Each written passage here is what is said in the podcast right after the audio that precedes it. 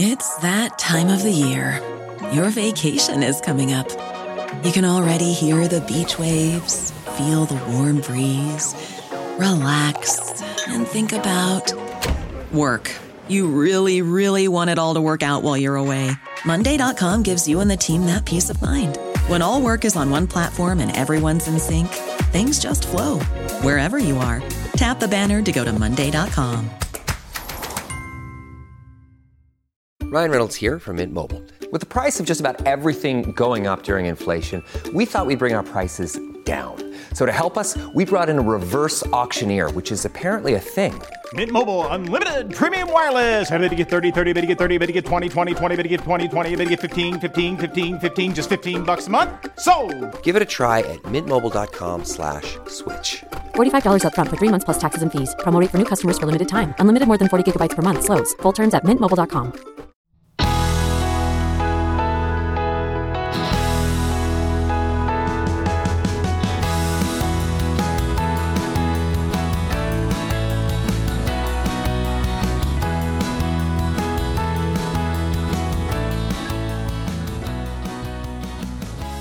Welcome to episode 120 of the Way of Improvement Leads Home podcast. Thanks for joining us. Should professional historians write for the general public? And if so, who is this public they are trying to reach? And when historians do try to write for the public, how do they manage to make their work readable and accessible without sacrificing scholarly integrity? What role does politics and even activism play in popular history writing? These are questions that the historical profession, and in many respects the nation, are currently wrestling with.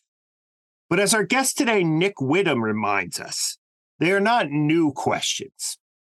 Witham's book is titled Popularizing the Past Historians, Publishers, and Readers in Postwar America. And he is our guest on this episode of the Way of Improvement Leads Home podcast. Witham tells the stories of five historians Richard Hofstadter, Daniel Boorstin, John Hope Franklin, Howard Zinn, and Gerda Lerner, who in the decades after World War II published widely read books of national history. He argues that we should understand historians' efforts to engage with the reading public as a vital part of their post war identity and mission. He shows how the lives and writings of these five authors were fundamentally shaped by their desire to write histories that captivated both scholars and the elusive general reader. Witham also reveals how these authors' efforts could not have succeeded without a publishing industry and a reading public hungry to engage with the cutting edge ideas then emerging from American universities. Nick Witham will be with us in a minute. But first, we need to take care of some business.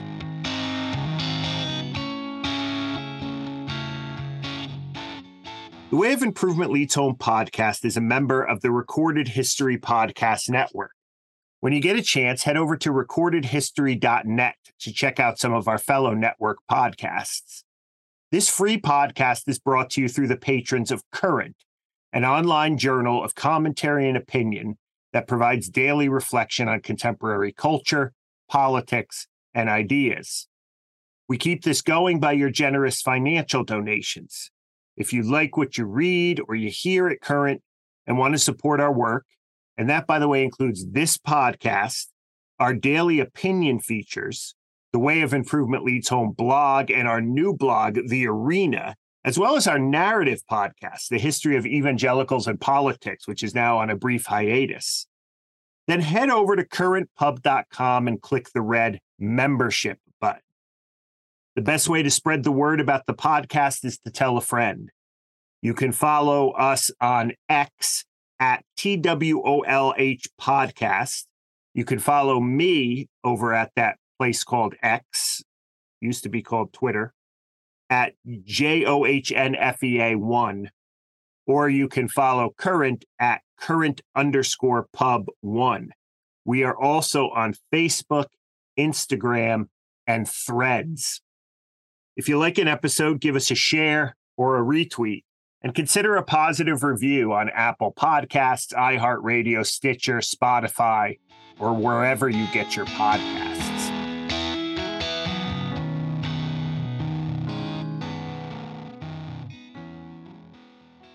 Nick Witham is Associate Professor of United States History at University College London and the head of department at the university's Institute of the Americas. Before arriving at University College London, Nick worked as lecturer and then senior lecturer in American history at Canterbury Christ Church University. From 2019 until 2022, Nick was co editor of the Journal of American Studies. His leadership in learning and teaching has been recognized by a senior fellowship of the Higher Education Academy. Nick's research on the post 1945 United States is situated at the intersections of political, cultural, and intellectual history. His central preoccupation is how intellectual communities use their knowledge and expertise to intervene in American political and cultural life. This interest has led him in a variety of different directions, encompassing the histories of protest, imperialism and anti imperialism, historiography, and memory. Nick is the author of The Cultural Left and the Reagan Era U.S. Protest and Central American Revolution, published in 2015 with I.B. Tauris. That book won the British Association for American Studies Arthur Miller Prize. He is also the co editor of Reframing 1968 American Politics, Protest, and Identity, that was published in 2018 with Edinburgh University Press. His new research project is a group biography of prominent American public intellectuals and anti war activists Noam Chomsky, Daniel Ellsberg, Marilyn Young, and Howard Zinn, and it is tentatively titled The Affinity Group A Story of Ideas and Dissent in Wartime. But our interview today is based on his most recent book, published in 2023 with University of Chicago Press, popularizing the past, historians, publishers, and readers in post-war America.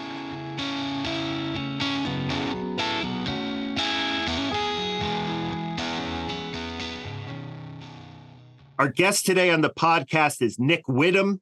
He is the author of Popularizing the Past Historians, publishers, and readers in post war America.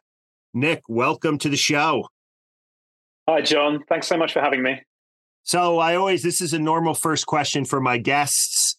Tell me a little bit about the background of this book. What are you interested in as a historian, and how does that feed into your your piece here, your book?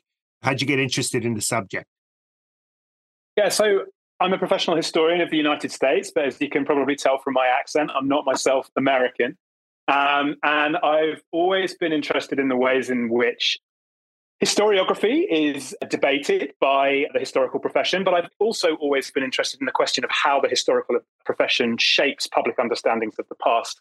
And one of the things that I noticed in the previous research that I'd done, and just kind of being in the world as an American historian, and this might be something that you identify with, you know, you, you regularly read pieces, often by quite famous historians, complaining about the fact that the American historical profession is nowhere near as good now at engaging with the general public as it was at some point in the past.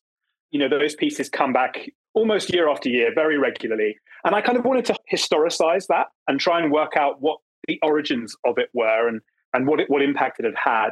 So I, I went back and I went back as far as, as 1939, a piece by the famous Columbia University historian, but also a journalist, Allan Nevins. The piece in the Saturday Review of Literature asked this question What's the matter with history? And Nevins's answer is that, that historians aren't any good at writing. So he's saying this as early as 1939, and that there isn't a good enough balance in the American historical profession between people who can research effectively and people who can write effectively. But like as I do in the introduction of the book, there have been multiple other versions of that argument going through from the 19 the late 30s when Nevins was writing all the way through till the early 21st century. And I really wanted to kind of problematize and, and, and, and work out whether that discourse was true.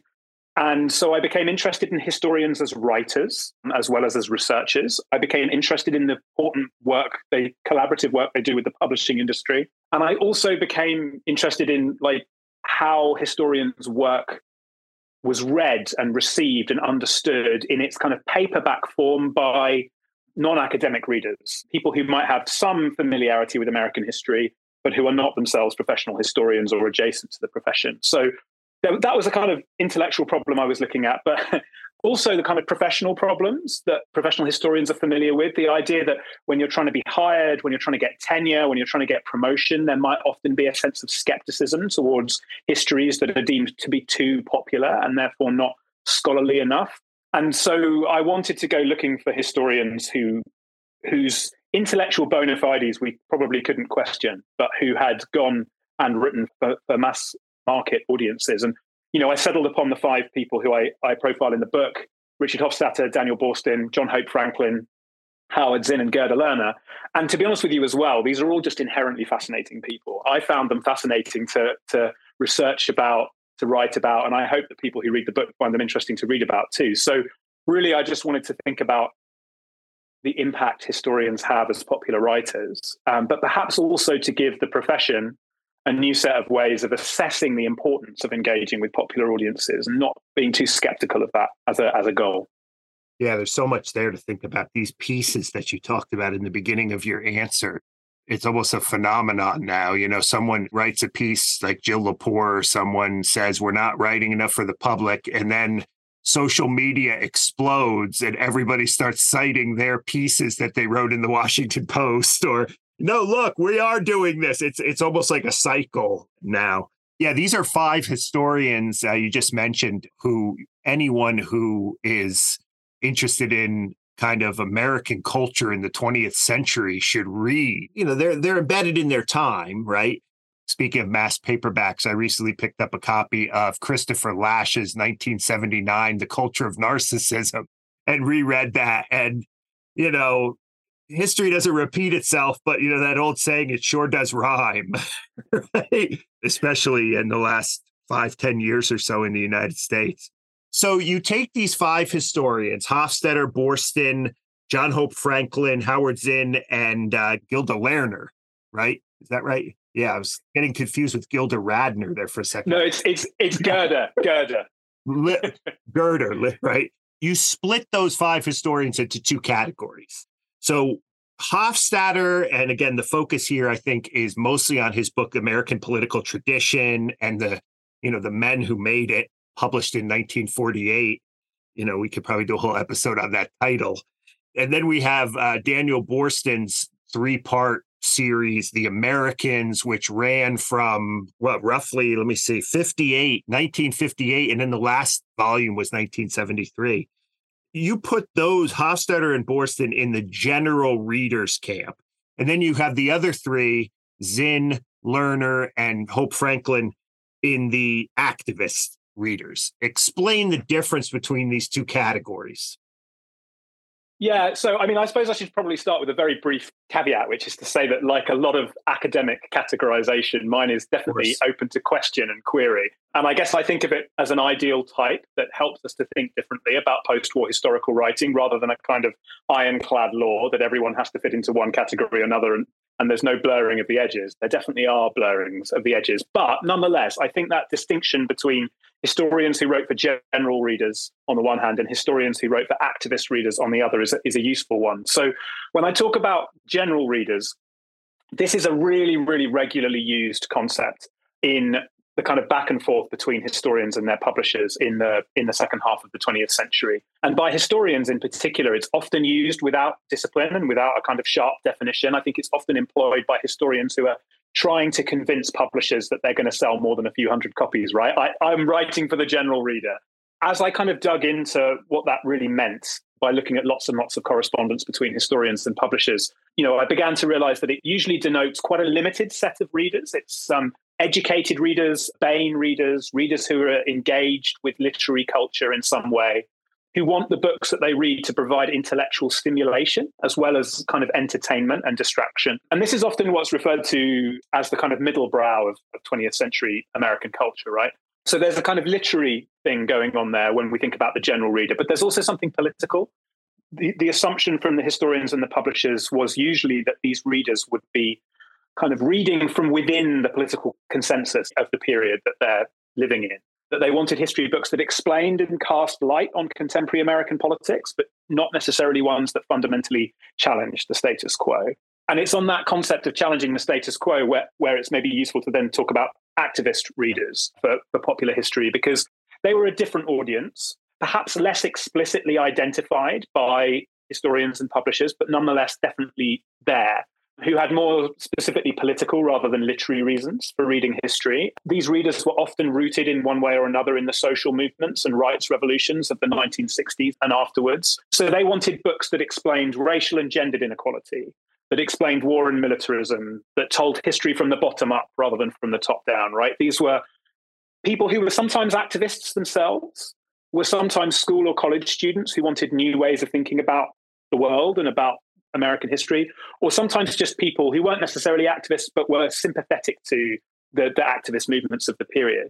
And I think what's really important to point out is that during and after the 1960s, the publishing industry becomes just as interested in selling books to these audiences as it does to those general readers who are much more comfortably part of the, the liberal consensus, right? So there are commercial opportunities with both sets of readerships, and they're kind of pounced on by the publishing industry as well as by the historians who are writing the books for them. Yeah, and we'll dig into this here, some of these specific authors. I just had a quick follow up. You know, all five of these historians, it's fair to say, are political, right? Their works are political. And I don't mean that in terms of just political, like objective, whatever, quote unquote, objective political history. They're bringing politics, they're making political statements, they're making political statements in different ways. Today, I think when we hear historians debating, you know, how much politics or activism should be part of historical writing. Sometimes politics and activism kind of, in my view at least, they mean the same thing, or at least people think they mean the same thing. But what's the difference? I mean, between you know history writing that's driven by politics and history writing that's driven by activism, right? Because they are different. Hofstadter and Boorstin are not the kind of activists that like Zinn and Lerner were, right? Yeah, that's absolutely right. That's a really, really sharp observation. And I, I think that the kind of maybe the difference in the way that you put it between political writing and, and activist writing is that, yeah, political writing really seeks to engage with, potentially critique the particular moment in which it's in which it's intervening, right? So in the 1940s when Hofstadter is writing, or, or between the 1950s and the 1970s when Boorstin was writing, you can see in almost every pages, in every page, sorry, of the books that they're writing, there's politics there, right? There's a there's an, a, a really keen engagement with the present as well as the past, trying to use the past to explain the present, not bending the past to explain the present, but trying to make it make it work. But they are sitting back, I think, and casting their eye over the political landscape to try and explain it. Sometimes, especially in Hofstadter's case, to try and take it down, to kind of provide a withering, a withering, maybe laconic critique, but nonetheless surveying the scene. Whereas I think the difference between them and Franklin and Zinn and Lerner, those three are activists, I think, specifically because they are seeing the status quo. They're doing some of the same things. They're archly political. They're seeing the past and the present as being informed by each other. But they also want to use their books in different ways to change people's minds about what should happen in American politics, how equality should be defined, how the kind of organizational structure of the American political system needs to change in order to allow that equality to, to flourish. Those types of questions. And I think, I think that's probably what distinguishes a historian writing for activist audiences from just a kind of a simply political one. So I think it's a really important distinction. Yeah, it is. And sometimes it gets blurred, I think, in our debates today. Right? You know, all history is somewhat political in, in nature, right? Let me ask another question about Hofstadter, because I think Hofstadter illustrates this difference. I love the way you describe Hofstadter as kind of what, what did you say, pulling back or sitting back and sort of chronicling. In some ways, he's often described as this consensus historian, right? America is defined by liberal ideas, individualism, uh, economic, uh, you know, capitalism, free markets, you know, these kinds of Adam Smith meets John Locke, you know, this kind of stuff. Yet that was not Hofstadter's sort of political persuasion. So he's kind of this example of the historian who's kind of wants to chip away, not necessarily make a full blown assault on this consensus, because he wants to be a traditional historian and say, here's America. he comes short of saying, and I disagree with it. Right? Yeah. I think he feels uncomfortable kind of doing what some of these later activist historians do and make make central critique. Elaborate a little more on the challenges that Hofstadter faced. Again, he's seen as a consensus historian in terms of the way he understands the American experience. But I think a lot of people have assumed that he agreed with that as well. So, talk about that division in his kind of mind as he's writing the American political tradition. That's a really good point. So, I mean, Hofstadter's biography is interesting. In, in some ways, it's quite similar to a lot of the historians I write about in the book, which is that it's informed by a deep engagement with the politics of communism in the 1930s. Not all of the five that I write about were members of the, of the Communist Party of the United States, but Hofstadter was very, very briefly. Uh, he then becomes really a dissident of the party, especially after the Nazi Soviet pact. Uh, and, and in that, that's a kind of a journey that a lot of American intellectuals, young American intellectuals in particular in this moment, go on.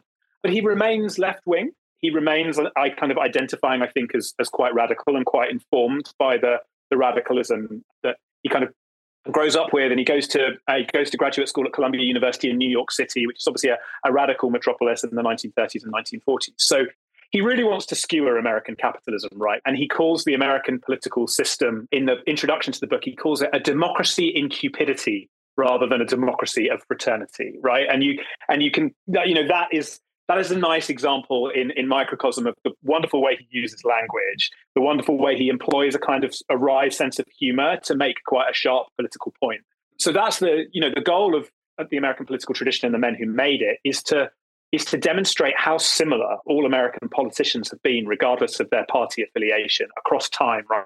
right? So he, they're mainly biographical essays in the book, going back to um, canonical figures like the founding fathers, through Andrew Jackson, Abraham Lincoln, up to Herbert Hoover and Franklin Roosevelt. And each of the essays in the book is kind of a, a takedown of these figures and even Franklin Roosevelt is given a really withering treatment um, from the left of the political spectrum as someone who is kind of devoid of a core set of political ideas, which, you know, I'm sure a lot of listeners will disagree with that as a kind of characterization of Roosevelt. But nonetheless, this is what Hofstadter thinks, writing in 1948. The only real hero in the book is the abolitionist agitator and activist Wendell Phillips. And I think that's precisely because he held political principles that rejected the mainstream and rejected the traditional political system. So, you know, in this sense, there's a little bit of the activist in Hofstadter, but he's definitely sitting back and providing that broad, wry overview. But I think one of the things that he gets caught up in, and this goes back to your point about consensus and perhaps helps to explain it, is that when we think about those general readers that Hofstadter was definitely writing for, and that his publisher, Alfred A. Knopf Incorporated, was definitely pitching his book towards. They were part of the liberal consensus, right? They were well educated. They might have been liberal, they might have been conservative, but they were committed to the political status quo. And this means that they end up liking Hofstadter not because of the kind of quality of his left wing arguments, which is probably why he would have liked them to have liked the book at the moment he wrote it anyway, but because of his acerbity and his wit uh, and his brilliance as a writer. Um, and this meant that often the readers who, who read the book in the, in the 40s, uh, late 40s, they didn't discern or they avoided engaging with the really political dimensions of his work whilst they celebrated its literary merits. And you know going through and reading every single review and there were dozens and dozens of them in, in regional newspapers all across the country you know everyone zeroed in on the literary merits of the book and far fewer on the on the political implications of it. So i think that's what ended up meaning that hofstadter got characterized as a consensus historian. People didn't quite see the the politics in there um, in the way that, that he meant them to.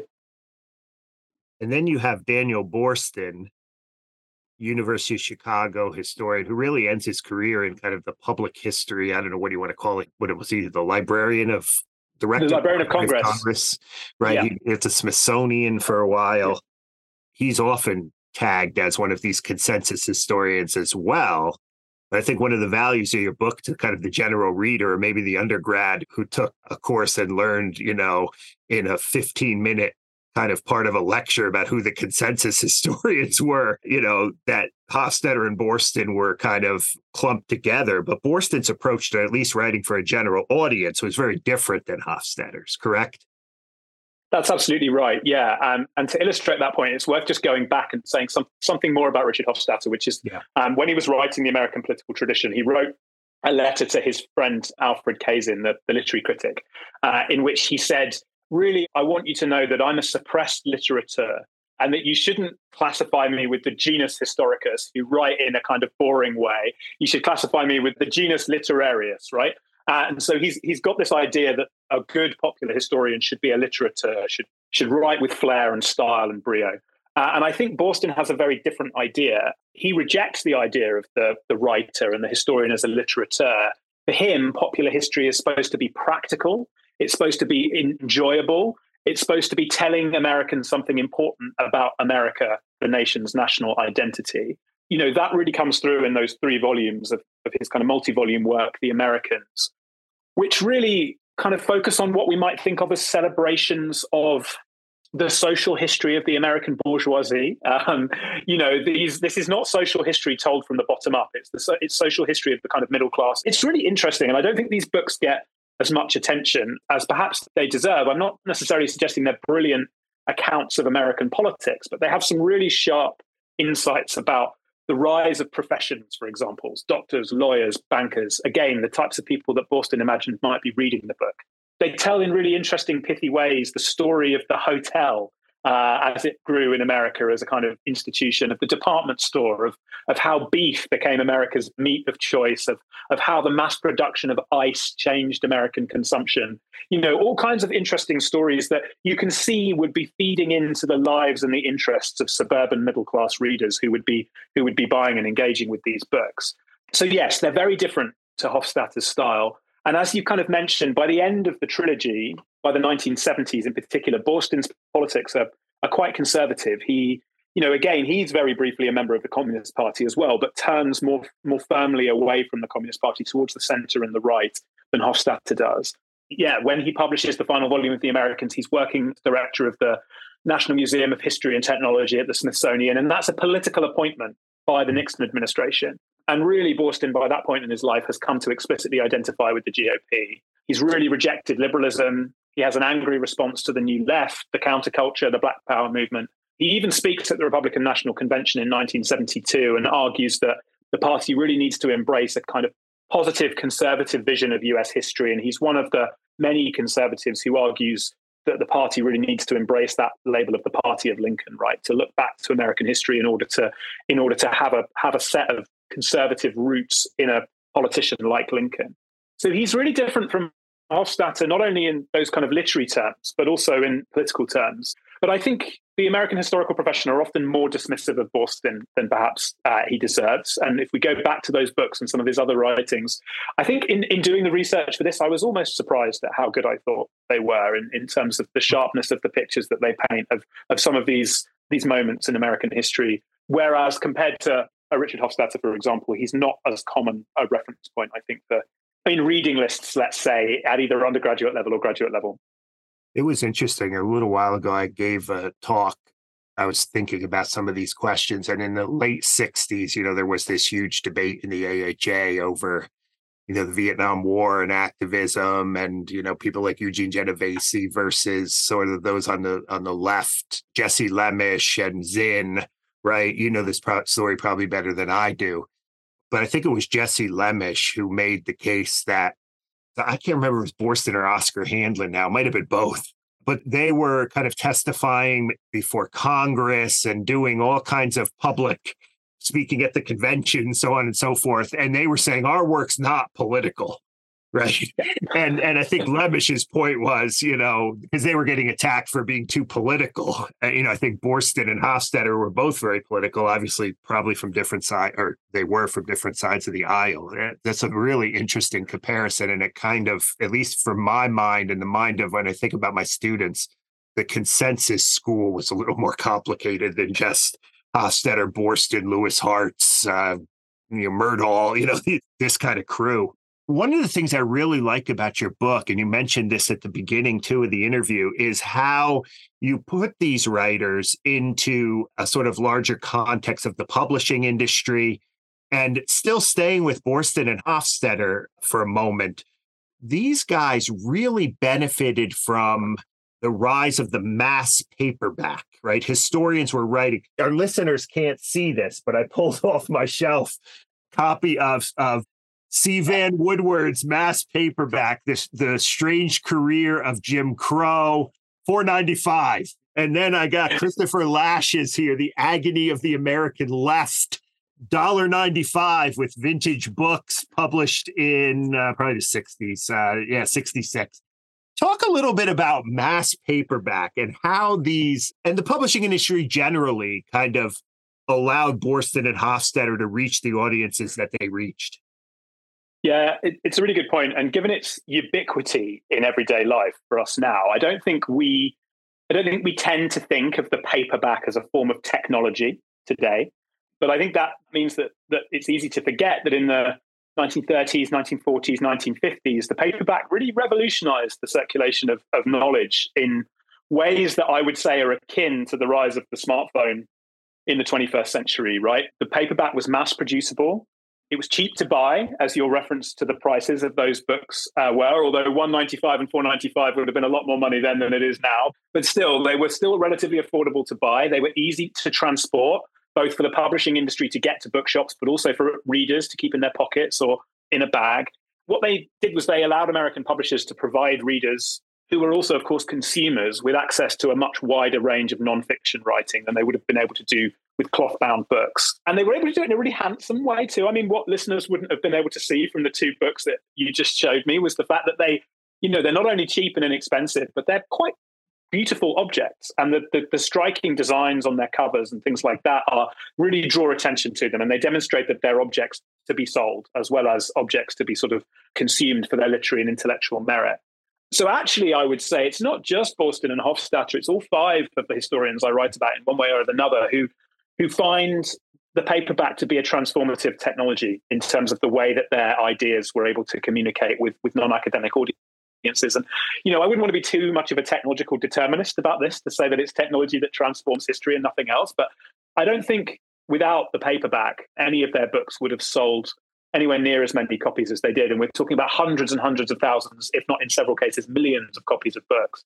And I think it's almost certain to say that without the paperback, the, the copies that were sold would most likely have stayed in the hands of much more specialized readers, right? Other professional historians, maybe students at, at the graduate level, but not the undergraduate level and below. So I think that's a it's a really important story, and it's one that you know if listeners want to just get a little bit more of a sense of. I wrote an op-ed in the Washington Post a few months ago, sort of telling this story in in microcosm, and again arguing that we that we need to look back at the moment of the 40s and 50s and realize that the paperback was as transformative for our, our ideas as the smartphone has been for, for us in the 21st century. Yeah, that's good. I'll link to that Washington Post piece too when I do the post sort of announcing this episode. The fact that these were mass paperbacks, right, assumes a kind of public, right? You know, a, a reading public. You know, I mean, you talk about. I think I think you mentioned this. I may be exaggerating what you said. You know, but you walked into like a drugstore or a supermarket or something, and there'd be a rack of books with Richard Hofstadter on it or, or Daniel Boorstin or C. Vann Woodward. You know, that doesn't happen today in kind of mass culture. There seemed to be a desire to, am I right? Or how, how should I parse this out? A desire for people to want to read these books that perhaps, you know, I guess today it's the same with maybe like a David McCullough or a, you know, there's all these history books make it to the top of the bestseller list. And, you know, they're these nationalistic kind of patriotic books there was a sense in which in the 40s, and 50s, and 60s, now again, Lerner's even into the 90s, right? But where they're they're writing for a an audience that no longer a mass audience that no longer exists. You know, I'm thinking of like a while ago, I don't know if you, you know, this is kind of an obscure reference, but I was reading, there was a cover story in Harper's by the public intellectual Alan Jacobs talking about how like Reinhold Niebuhr you know, was on the cover of Time magazine. Like there was no way that there's no way that would happen. Or you, you think of like of of uh, Daniel Rodgers' kind of fracturing of of America, or yeah. you know, I think Corey Robin, the political scientist, has written about publics. Right? Why was that world so different than today, or was it? Yeah, I, I, think I would do two things. I would definitely not disagree with the premise of the question, but I would I would want to make sure that we don't slip into that simplistic dichotomy that I, I referred to right back at the beginning of of kind of looking back on a golden era when yeah. when historians and scholars were able to do all kinds of things that they're not able to do now, right? So I wouldn't want to exaggerate the difference between the two things, but I, I think there's there's a, there's a real important core element of of truth in what you're saying. So I think one one of the things that makes that moment different is that point about technology in the paperback. That that is a, a transformational technology, and it, and it just means that in that particular moment, there are publishers who want to publish paperback books that are rooted in specialized learning that's coming out of American universities at a really significant rate in that period of time. They think and they know they were right that they could sell those books to mass market readers. So it's, it's not just historians, but it's political scientists, sociologists, anthropologists, literary critics are all able to do this. So there, there's something there. And I think that also speaks to the kind of two waves of really significant expansion of university attendance that take place, uh, university attendance that take place in America in the second half of the 20th century, right? The first after the, the Second World War and the GI Bill, which means more and more Americans, mainly men in that moment, are, are going to college. Um, but then in the 60s and 70s, as you know, there are a series of kind of revolutions on you know, American university campuses that mean that more working class people, more Black and Latinx people, more women are attending college. There are therefore audiences for those kind of new audiences for those books to be sold that exist in really important ways. And I think what we see now is is slightly different from that. You know, the new technology is not about book publishing, um, although I still think the paperback book is a really important technology. There's definitely others that compete with it, right? We'll think about social media, we'll think about podcasts, we'll we'll think about other kind of new technologies that mean that historians aren't pouring as much of their attention into writing books as they perhaps once were. But we might also think about the way in which, and this is a publishing industry phenomenon. I don't think it's a retreat of the historical profession, but I think it's a publishing industry phenomenon. The way in which the celebrity historian is much less likely these days to be tied to an American university or have a PhD in history, for example. You know, um, we might get people like Glenn Beck or Bill Bryson, or like you said, David McCullough uh, at the top of the history in inverted commas bestseller list. Uh, and when I say in inverted commas, that's not to dismiss them, right? They're sometimes great writers and they communicate about the past in really interesting ways. But what they aren't is professional historians. And so that's something I think the profession needs to kind of grapple with. But definitely shouldn't be too, um, we shouldn't slip into renunciations of the profession as a, as a group of people who don't want to talk to the public anymore. I just think that the nature of what that means is changing. Absolutely. Yeah, that's a good answer.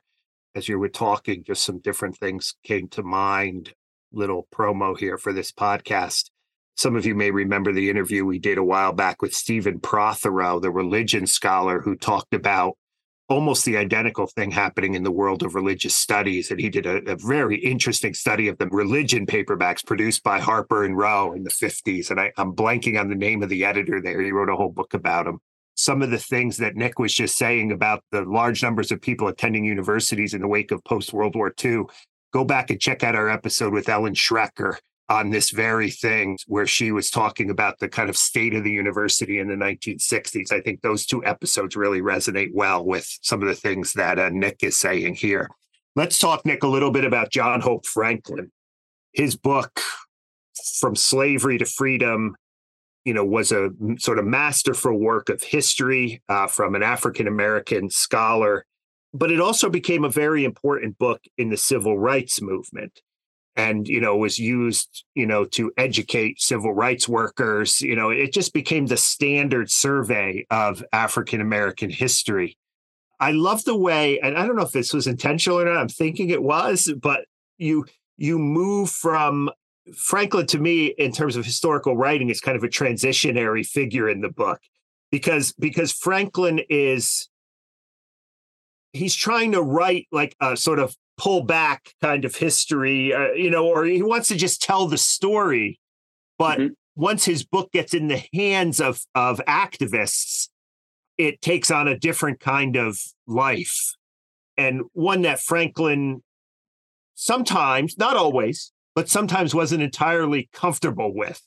So, talk a little bit about that. How John Hope Franklin's From Slavery to Freedom sort of bridges this gap between the kind of detached, not necessarily detached, I don't want to use that word, but the but the historian kind of reflecting on the past and choosing a particular topic like African Americans, which is always going to be driven with political implications. You know, compare that with the way this becomes a book that activists use without Franklin necessarily writing as, you know, you put him in the activist category, but he's certainly a little different than say Zinn or or yeah. Yeah. I hope that Yeah. question makes sense. Yeah. Absolutely, it, it does. That chapter in the book is called John Hope Franklin and the Racial Politics of Popular History. And and I think, you know, I, I position Franklin as a kind of masterful negotiator of, of, I guess, two different sets of racial politics that are kind of taking place across the um, across the backdrop of the, the middle of the 20th century. Uh, and of course, for, for any readers who aren't familiar with this fact, John Hope Franklin is African American uh, historian, and he becomes one of, if the not, if not the most famous African American historian in this moment of time. So, the first kind of set of ra- racial politics that he's grappling with are those of his publisher, which is the publishing company that I've mentioned already, Alfred A. Knopf Incorporated, based in New York, who published Hofstadter and, and many other very famous white historians. Now, it's a mainstream publisher, and it realized in the in the mid 1940s that it wanted a book uh, that was really going to speak to the long history of African American history, right? Um, and was going to fit into the publishing house's particular version of, of racial liberalism. Uh, it wanted a book that was not going to be controversial, that was going to seem objective, that, as one of the blurbers for the book on the cover said, was written by someone who did not have a chip on his shoulder um, because of his race. That was a kind of um, an approach that Franklin could fit himself into, right? Uh, in some ways, you know, Franklin was none of those things. He was a brilliant historian, but he was also, you know, a very passionate man, passionate for the cause of um, equality, against segregation, uh, against colonization internationally, and had some, you know, quite quite sort of radical ideas about race, but was able to kind of conform to that that mainstream view, and that, because that's what Knopf wanted from him. So he was the idea was that he would write a book that would inform white readers about the black past in an effort to change white minds about racism right? This was the kind of the project of 20th century racial liberalism was to do precisely that. And in fact it's interesting that franklin wasn't the first choice author to write this book. The person who knopf originally contracted to write the book wrote a manuscript that they found to be so dull that they had to replace him and they got franklin in and he was at a very early stage in his career and he ended up just spending about 18 months working solidly on this book and nothing else in order to get it finished. So the book's published in 1947, and it spends basically the first 20 years of its existence. It wasn't a poor seller because it remained in print and it went into a second edition in the 1950s, but it wasn't selling very many copies. Um, but it's in 1967 with its with its third edition its fortunes are transformed. Now, on one level, that's again a story of the paperback. It's the 67 edition that is the first edition to appear in paperback. So it's cheaper and it's, it, it, circulates more widely, et cetera, et cetera. But the, the more important context is that second meaning of racial politics for, for John Hope Franklin, which is that the book and the paperback emerge just at the moment that the Black freedom struggle is is is really picking up steam on American university campuses, but also all across the South. And so the book really speaks to that moment in the way that in the way that you said it, it, it educates students learning about black history and african american studies in, in, university colleges but it also is used to educate civil rights workers working in the south just the, the incredible increase in sales is remarkable. And I, in franklin's papers i found every single royalty statement that he had uh, for the book going right back to 1947 through to the to the 1990s and was able to therefore plot a, plot a graph. And the spike on the graph from 67 uh, through to the early 70s was just was just incredible. And it means that the book is not just selling in historically black colleges and universities in the south but it's selling all across the country to university students and to and to more general um, readers who are interested in in this question. So eventually it becomes the history like you said of african americans. It's still in print today. It's in its 10th edition. It's now kind of posthumously continues to be authored by John Hope Franklin, but it has been taken over by the Harvard historian Evelyn Brooks Higginbotham and so yeah it, it, becomes the kind of uh, history of african americans. Um, and i think that's particularly because of that post 1967 story the way that activist audiences embrace its narrative and its arguments so how does franklin you know who clearly clearly you know as you said has views on the black freedom struggle right but yet Knopf has him, you know, he doesn't have a chip on his shoulder, you know. I mean, yeah. we could have a whole podcast on that what's going on in publishing, right? You put him in this activist camp, you know, some ways he's seems a lot more like Hofstadter, you know, he wants to he's telling a story. He has his positions, but he kind of is, you know, anyway. On the other hand, his book becomes an activist book. How is that different from, say, the next activist you discuss, Howard Zinn, who clearly has clearly has activism in mind from day one? Right? That's absolutely right. You know, with, yeah. with with his book, yeah, yeah. So you know, Howard Zinn is probably going to be uh, well known to a lot of your listeners. He's a hero of the 1960s New Left, of the anti Vietnam War movement. He himself is very much involved in the Black freedom struggle in the South because he teaches at a college in the, in the South for some of the 1960s. And his book, A People's History of the United States, which is published in 1980, published by the, the trade publisher Harper and Row, I think the, the real reason they picked up on, on Zinn was precisely because of his kind of controversialist activist identity as a very clear kind of radical left wing historian and public intellectual. But what they were also interested in which I think is is quite different to, to Franklin, like you say, was his what they perceived to be, and were right about his ability to write clearly, to write with moral urgency, and to write for young people. And he's kind of contracted by Harp, uh, Harper and Row to, to write this book for school children and university kids, right? Like not necessarily as a textbook, but as a as a way of picking up on what was perceived to be a kind of new, radically oriented youth market um, in American publishing who really wanted to read histories that were that were different to what they would have traditionally been published, uh, that what, what traditionally they would have read in school and in college, right? So, um, so the book then um, is a is a kind of it's a sensation. Uh, it sells a lot of copies in the 1980s. Um, but again, it has a kind of afterlife, a bit like Franklin's book. And here's maybe one similarity amongst all the differences, because um, it's actually in the sort of late 90s and early 2000s that the book really explodes. Um, because it gets picked up in a whole variety of different popular cultural formats. Um, so probably the most famous reference is one in in the movie Good Will Hunting, you know, the kind of the backstory there is that Matt Damon and Ben Affleck um, grew up in the same neighborhood as Howard Zinn and were friends with him and his family. So they, you know, the, the book gets referenced in that film. Um, and it, it, spiked in sales because of that. But it's also mentioned in The Sopranos. It's also mentioned in The Simpsons. Uh, in the more recent film Lady Bird, T- Timothée Chal- Chalamet's character is seen reading it. It kind of brings up this this kind of youth appeal. And, and what's interesting is that Good Will Hunting sees the book and Zinn very positively. The Sopranos and, Simps- and The Simpsons, I think, see Zinn and the book through the lens of the culture wars and see him as more controversially, I would say, and perhaps present him a bit negatively. And I think in this sense, this goes back to that point you made about Franklin, but it's definitely also true about Zinn, perhaps even more so true about Zinn, is that he kind of loses control of the meaning of his popular history, right? Once it begins to have this enormous footprint in popular culture, people are making all kinds of arguments about the book that means that he's no longer in control of it. It's selling lots of copies, but it's perhaps being used to to make a whole load of arguments about radical history, about the left wing bias in inverted commas of, of, American universities. And and Howard Zinn, even though he, he died, um, he died quite a while ago now, uh, is still a very controversial figure um, when we talk about uh, the kind of politics of history in the United States today. So, yeah, the book is really quite different to Franklin's, and the story is quite different too. But there are also some subtle overlaps and intersections. Maybe I'll have to have you back on the show. I, in your introduction, I talked a little bit from your bio about uh, your new project. Also, is dealing with Zinn. Again, we could have a whole episode on that. I'm I'm really interested in Zinn. I'll just throw this out there. My listeners might know this. I, I take more of a Michael Kazin approach to Zinn. I agree with most of his politics, but I'm not sure if it's history or not. In other words, I, I wouldn't assign it. I wouldn't assign it, you know, as my main textbook in a history class. Um, and again, I won't put you on the spot and make you respond to that. The last figure uh, is Gerda Lerner. And this was fascinating. I'm under contract with a book from Oxford. So there was so much, so many interesting things in the Oxford University Press history and you know she's writing for a university press that's also trying to do trade.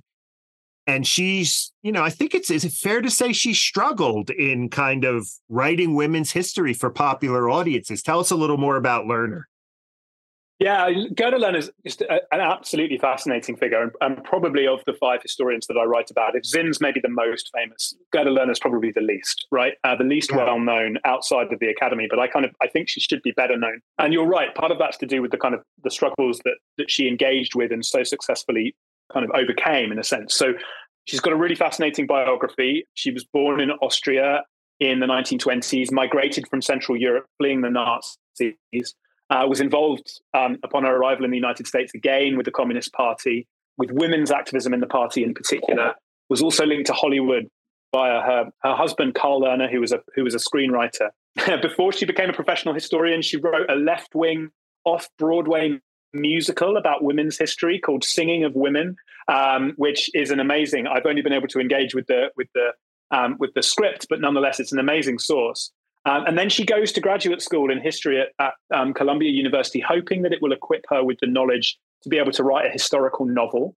Um, and so it's really only as she begins to realize that she's at home, she's at home with the idea of being a historian that she um, that she decides that she wants to become a professional historian rather than a, a writer of, of, of fiction and musicals like she had been but you know she really struggles with the masculine orientation of the historical profession in the 1960s and 1970s but i think one of the things that allows her to become so successful is precisely the, the, that biography that she has. She's quite a lot older than most of the other women's historians who become famous at the same time as her. So she has a kind of age and gravitas um, that that really make her a very successful proponent of women's history. So I think that's one kind of struggle that she had, but one that she was able to successfully navigate. The other was a was a more conventionally political struggle, but it's an interesting one. And you know, OUP is is important here. Who, like you say, they're a traditionally academic publisher, Oxford University Press, but they are also very interested in pushing into the trade market in the 1970s, 1980s, and, and afterwards. So in the 1960s, Lerner writes to an editor, or actually it's Lerner's agent who, who writes the letter, but writes to an editor called Sheldon Meyer at, at Oxford University Press in New York City um, to pitch her first book, which is a joint biography of the Grimke sisters, kind of abolitionists in the in the South in the 19th century.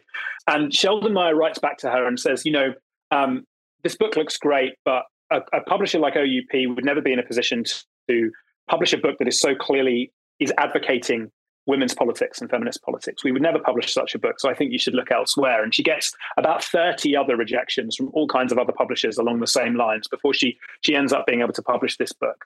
But by the 1980s, and this goes back to this point I made earlier about the commercial possibilities of publishing for activist audiences, Sheldon Meyer is actually actually then a champion for Gerda Lerner and actively brings her into the fold of OUP and says, "Look, we are the best best people to publish a book that is, or a pair of books as she publishes, which are actively feminist in their in their portrayal of um, of not just American history, but of, of kind of world history going by, right back to ancient times." So she meets with that struggle, but then she also gets all kinds of resistance because she's treading on people's toes. um, because she's writing ancient history, uh, she's writing medieval history, she's writing about the Middle East and Europe as well as North America. So this is of all the books that my book is about. This is the least conventionally American in terms of the story that it tells, even though it's definitely pitched for American audiences.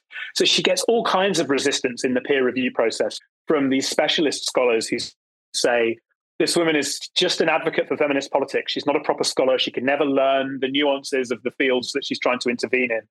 Uh, and she is remarkably resilient um, in the face of that um, and is skillful at navigating that process. But she's also very well supported by OUP. Um, so that's interesting. And then I guess the final version of struggle here is that her books intersected in the 1980s and the 1990s with um, what was then emerging uh, as a kind of new version of the feminist movement, focused on feminist bookstores um, and other kind of women's spaces where books circulated and sold. And that's where so many copies of her two books, The Creation of Patriarchy from 1986 and The Creation of Feminist Consciousness from 1993, were sold. Um, so they became part of a kind of feminist struggle, a feminist movement in the 1980s and 1990s. Um, and this resulted in I not talk about this for long now, but you know, it's it's really worth looking at the chapter in the book if people are interested in an extraordinarily um, emotionally effective set of responses from the readers of Lerner's books, which are documented in hundreds and hundreds of letters in her papers, which are held at Harvard University. Just these incredible letters from women who who write to her and say, "Look, one of these books or both of them has has really transformed the way I think about my role as a woman in society, my unhappiness in my marriage, or my unhappiness in a particular job or another circumstance in my life. Um, and you've really helped me think about things differently. Um, and it's it's it's in those letters and in the case study of Gerda Lerner that you can most clearly see the kind of profound personal impact of popular historical writing on individual people as they're navigating the circumstances of their lives.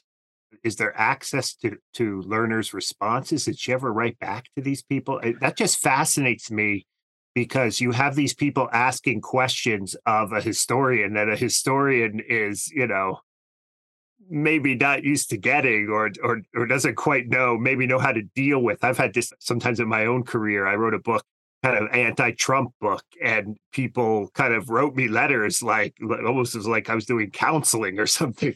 You know, thank you for writing this book. I I was, you know, I mean, was there any was were you able to read responses or no? I'm just so, uh, as is so often the case with people's pr- private papers, what what is often much easier to um, to document is is incoming correspondence rather than outgoing correspondence, um, because people were much more likely to save the letters that were sent to them than the ones that that went out. Although there are some of those in Lerner's papers, she was usually very short and sharp and focused in her responses, just saying thank you. I and I, I you know, I'm pleased to have, have had that effect on you and that you enjoyed reading my book and, and, and that that was it. I think that was because of the sheer volume and the fact that she would have just moved on to other projects.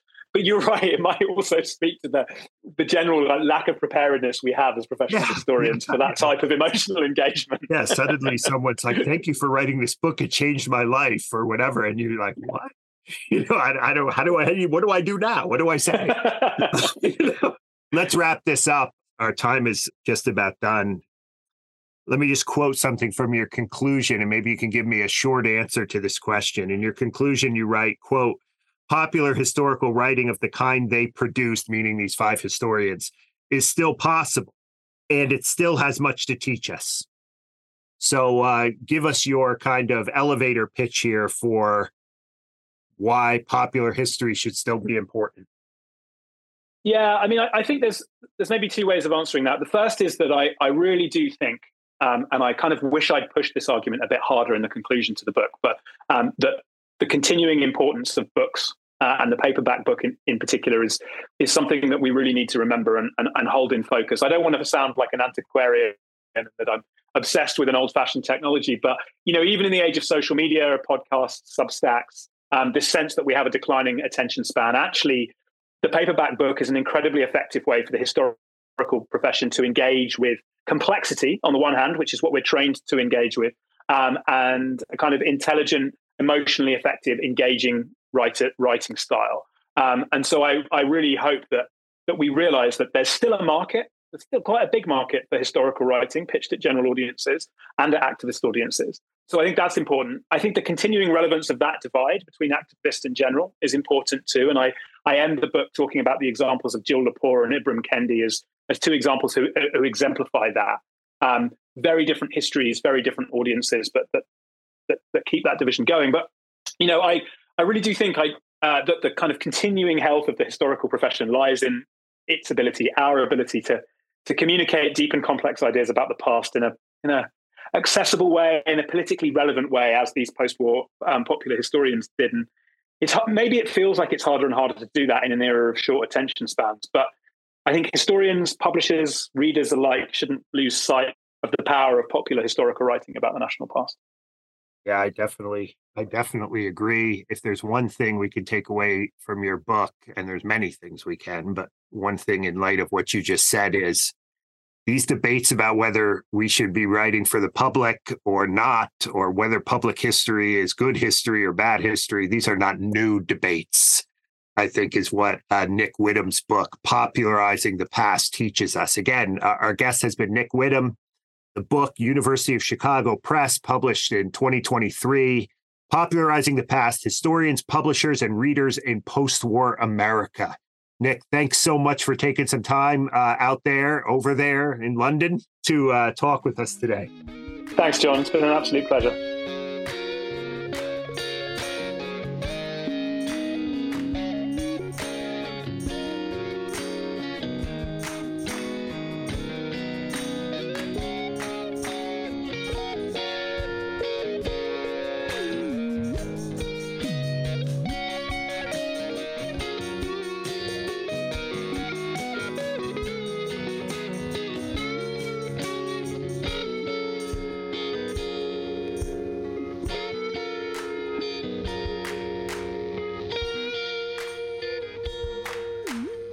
You enjoyed this interview with Nick Witham. Popularizing the Past is a great book. It is in paperback, so you can go out there and get a copy. But if you are interested in the history of historical writing in America, if the names Richard Hofstadter and Howard Zinn and John Hope Franklin and Gerda Lerner and Daniel Boorstin, if they ring a bell to you, or if you've seen their books at like used book sales or something like that, Witham puts those books into context. Uh, the mass paperbacks, the attempt to appeal to mass audiences. And again, the point here is the questions that the historical profession is wrestling with today about, say, the 1619 Project or Ibram X. Kendi, or should they bring politics into their work? Or what does this all mean for schools, you know, about what school children are learning? You know, all of this is rooted in a historical moment in American culture. And uh, Nick Witham does an incredible job of discussing the rise of this kind of popular history, at least the rise of this popular history in post World War II America, and the tensions that often existed between writers of popular history and academic professional history. Uh, right at the end of the interview, I should say, he mentioned Jill Lepore and Ibram X. Kendi. He ends the book with both of those historians and, and the way they have approached writing about the past. Kendi in a much more activist role than Jill Lepore, but both of them very, very political and trying to advance a particular political agenda. So uh, we didn't even get time to talk about that. I wish we had more time to discuss that. So uh, go out there and get a copy. Nick Witham, Popularizing the Past, Historians, Publishers, and Readers in America. And I hope you've enjoyed this episode. And as always, thanks for listening, and may your way of improvement lead home.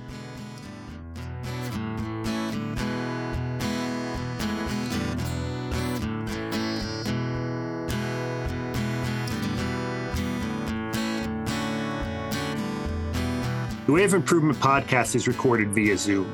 Original music by Overholt. The co founder of the podcast, who is now off doing bigger and better things, is Drew Dyrli Hermeling. Our producer is Casey Lehman. She's out of Nashville. And I am John Fea, your host.